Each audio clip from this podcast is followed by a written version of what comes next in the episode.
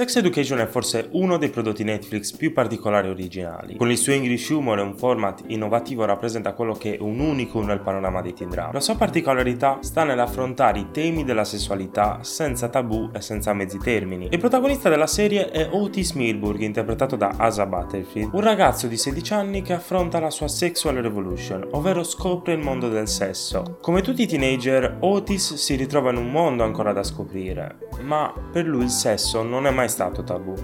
Infatti, sua madre, Jim Milburg, interpretata dalla bravissima Gillian Anderson, è una sessuologa e ha cresciuto suo figlio educandolo ai temi del sesso e dell'affettività.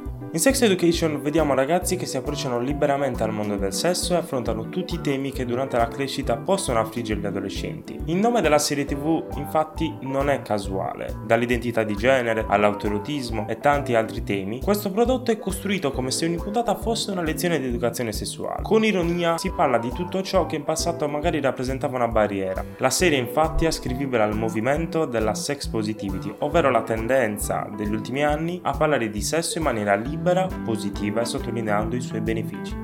Per fortuna esistono anche altri prodotti culturali come Sex Education, tra di questi possiamo ricordare Big Mouth, una serie animata che, liberandosi da ogni tabù, narra il viaggio dei suoi protagonisti nella pubertà, o ancora We Are We Are di Luca Guadagnino, prodotta da HBO, conta la storia dei due giovani americani e l'importanza appunto della consapevolezza sessuale nella crescita delle nuove generazioni.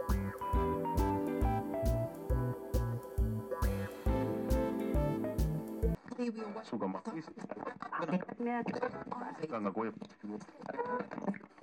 holy grail, you know that you gon' make me need bail, you know that.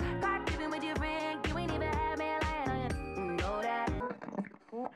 야, 오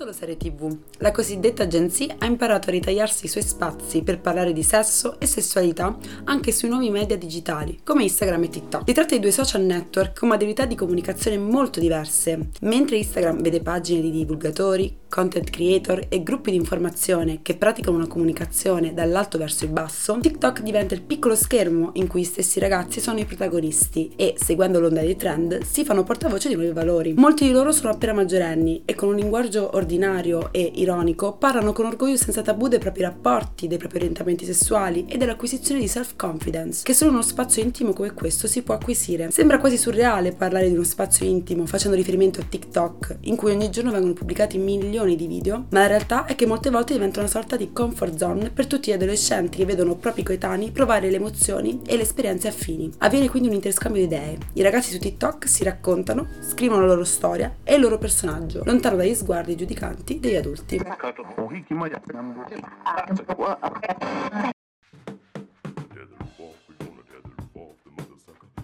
I don't dance. What's the point of having all of the music then? To listen to. I sit very still and I appreciate the music. Come on, you know you want to. There will be no dancing. Ah, oh, does it, does it, does it, does it?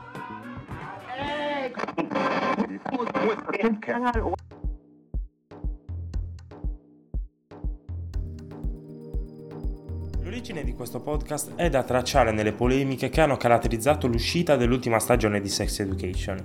Infatti, l'associazione Pro Vita e la consigliera di Fratelli d'Italia nel comune di Milano, Barbara Mazzali, hanno criticato le immagini che alludano agli organi genitali maschili e femminili sui cartelloni pubblicitari affissi in diverse fermate della metropolitana di Milano. Tra le critiche viene più volte sottolineato il ruolo fondamentale della famiglia nel gestire la formazione sessuale dei ragazzi. A quel punto ci siamo chiesti, è normale che ancora oggi immagini che ricordano organi sessuali creino così scalpore all'interno della politica italiana e tra la fascia adulta della popolazione? Di conseguenza, questa visione demonizzante del sesso influisce sulla crescita e sulla consapevolezza sessuale dei ragazzi e soprattutto come. Gli interrogativi sono tanti, ma di una cosa siamo certi, in Italia l'educazione sessuale è praticamente assente. Il nostro paese, insieme a Bulgaria, Cipro, Lituania, Polonia e Romania, è tra i pochi paesi dell'Unione Europea a non prevederne l'insegnamento obbligatorio. Infatti, è a discrezione dell'istituto se o come affrontare la questione. Questa mancanza, unita a una politica che non tratta la materia se non per presa di posizione ideologica sul tema,